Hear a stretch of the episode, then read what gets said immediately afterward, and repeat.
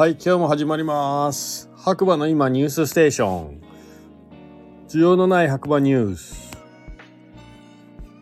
えー、こちらはですね、ライン のオープンチャット、TheDay. 白馬の中でね、毎日更新されているニュースを読むだけというね、番組になっております。えー、そのためですね、より詳しい情報をね、知りたいという方は、ぜひ下のリンクからですね、ライン のオープンチャットの方に参加していただければなと思います。またですね、こちらの放送はスタンド エフエム をキーステーションに、えー、ポッドキャスト、えー、エスエヌエス などを通じてですね、全世界に毎日放送しています。はい。ということでね、気長にお付き合いいただければなと思います。えー、改めまして、えー、ガクです。えー、こちらはですね、えー、現在、まあね、山の上は雪が降っているというね、情報がね、今ね、入ってきたんですけれども、えー、とりあえずね、えー、いつも通り天気予報からいきたいと思います。じゅうにがつのね、むいか火曜日、朝はちじにじゅうにふん現在の天気ということで、えー、白馬村曇りいちど。えー、実際はどうだったかっていうと、まあ一日を通してね、まあ雲はだいぶね、低くて、まあ、なんか雨が降ったり、えー、雪がちらついたりなんていう感じの結構天気が変わりやすい一日だったかなと思います。まあそれにしてもね、本当にじゅうにがつに入ってから急に寒くなりまして、だいぶ毎日冷え込みが厳しい。もうね、ダウンとかないとなかなか生活しづらいし、朝布団からもね、出にくいような状況が続いています。なのでね、白馬に遊びに来る予定している方は、まあ、スキー場ねまだオープンしてないんですけど、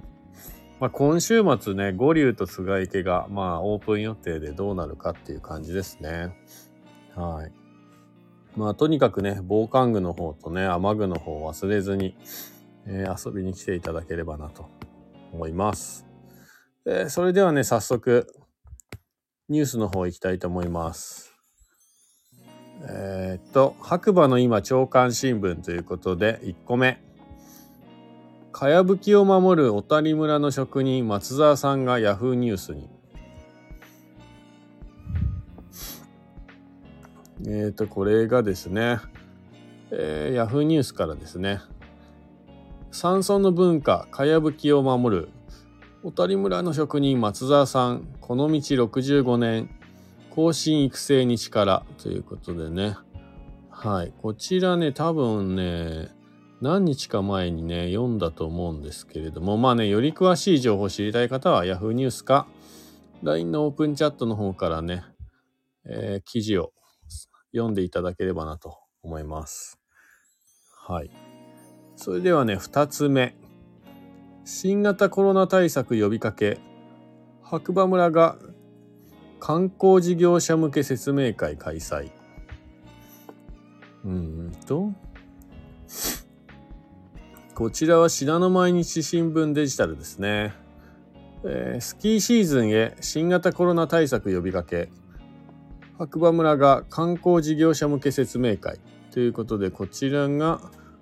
えー、じゅういちがつさんじゅうにちよじはんじゅうろくじさんじゅっぷんの記事となっております。えー、冬季のスキーシーズンを控え、白馬村はにじゅうくにち夜、観光関連事業者らに新型コロナ対策の徹底を呼びかける説明会を村役場で開いた。入国制限緩和後に初めて迎える冬季となり、訪日客の回復に期待を寄せる一方、足元の感染拡大状況も踏まえ、国や県が定める対策などを共有した。スキー場運営会社やタクシーなど交通事業者、村内の各観光協会、医療機関の代表者らで、えー、こっから先はね有料記事になってるみたいで、えー、読みたい方はねまあ有料の会員になるか、えー、って感じで、はい、チェックしていただければなと思います。でみっつめですね、えー、明日発売TheDay. 白馬各モデル紹介インスタライブ配信は本日お昼じゅうにじよりということで、えー、出てますが、これはね見逃しましたね、完全に。そうですね、こちらでね、まあ、今日インスタライブ、佐藤くんのね、文句井佐藤くんのインスタの方で、えー、今期のねTheDay.ハクバモデルのスノーボードのね紹介ライブやったみたいですね。ちょっとね頭には入れてあったんですけど見逃しちゃいましたね、はい、で次、えーと速報ということで白馬バレーニュース、八方上部激しく降ってますということで、ライブカメラの様子がね載ってて、今ね八方の上の方、ゴンドラより上でしょうね、多分激しく降雪がね続いてるみたいで、これはちょっと期待できるかなっていう気もしなくもないんですけど、どうなんでしょうか。はい、まあ明日起きてからね景色が変わってる可能性あります。まあタイヤはね変えてあるんで大丈夫だと思うんですけど、うん、皆さんもね気をつけてくださいね、運転は。そしたらもう一つですね、白馬で暮らすという方のねオープンチャットの方からニュースいきたいと思います。えー、っと白馬村民の方向けニュースということで、白馬村の白馬高校で地域おこし協力隊を募集、公営塾講師。えー、っとこちら白馬村の公式ホームページの方からですね、はい、えー、公営塾講師、地域おこし協力隊を募集します。白馬高校。地域おこし協力隊。地域おこし協力隊は、田舎暮らしや地域活性化への貢献を希望する都市住民が、報酬付きで地方村民部など地域へ移り住み、地域の担い手として活動する制度です。白馬村では、村外の人材を積極的に活用することで、人口減少及び少子高齢化の進行を防ぐことを目的としています。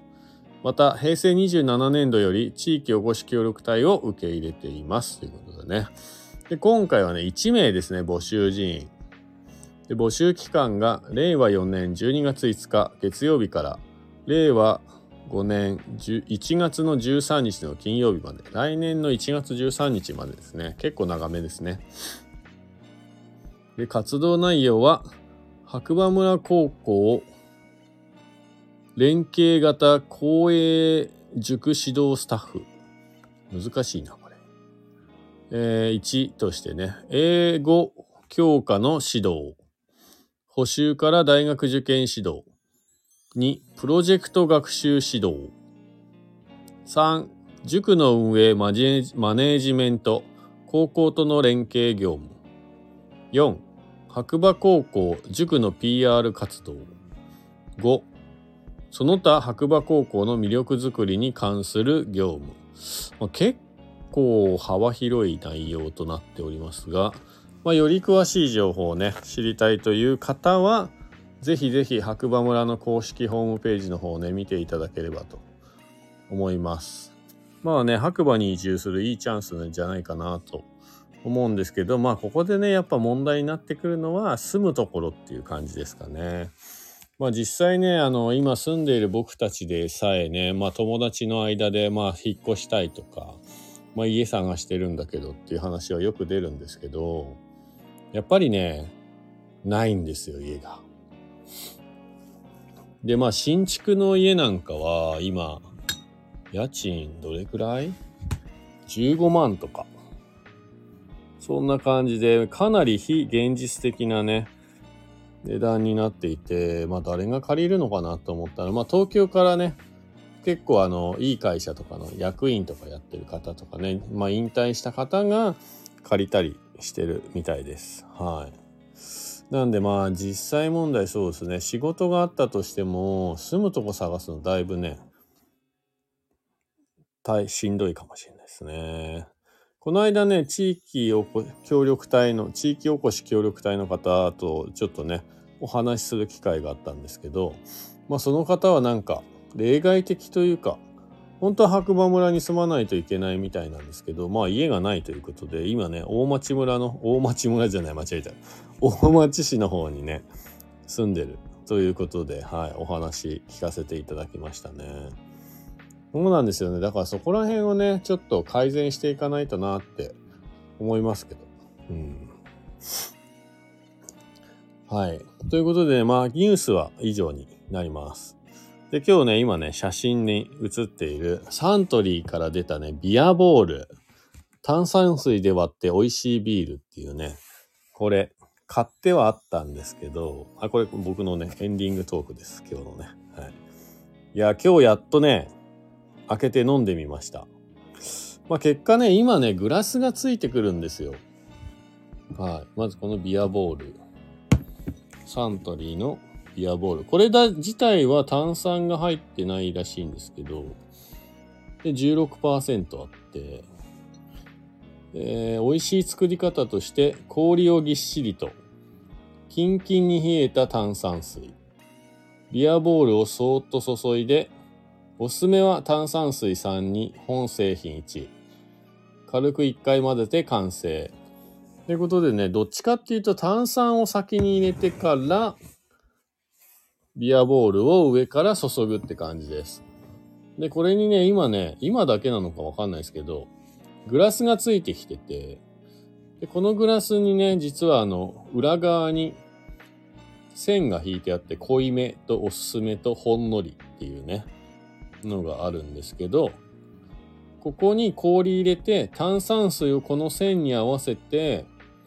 まあ、注いで、あとはビアボールって書いてある一番上のね、濃い線までビアボールを入れると、こんな感じで濃いめおすすめほんのりっていう味が出来上がるっていうシステムみたいです。最初ちょっと理解できなくて作るのに戸惑ったんですけど、まあ、今日飲んでみました。で、僕はね、あの、えー、以前は炭酸のペットボトル買っててゴミがねすごかったんで、このねドリンクメイトっていうね、はい、炭酸メーカーを最近は使って炭酸作って飲んでます。で、ソーダストリームじゃないのみたいな話あると思うんですけど、このドリンクメイトのね優れてるところはね、炭酸水というか水以外にも炭酸を足せるっていうことなんですよ。だから言うたら、例えばリンゴジュース入れて、リンゴジュースにそのまま直接炭酸だけ足したりとか、あとは気の抜けたコーラとかビールに再びこう炭酸を足したりとか、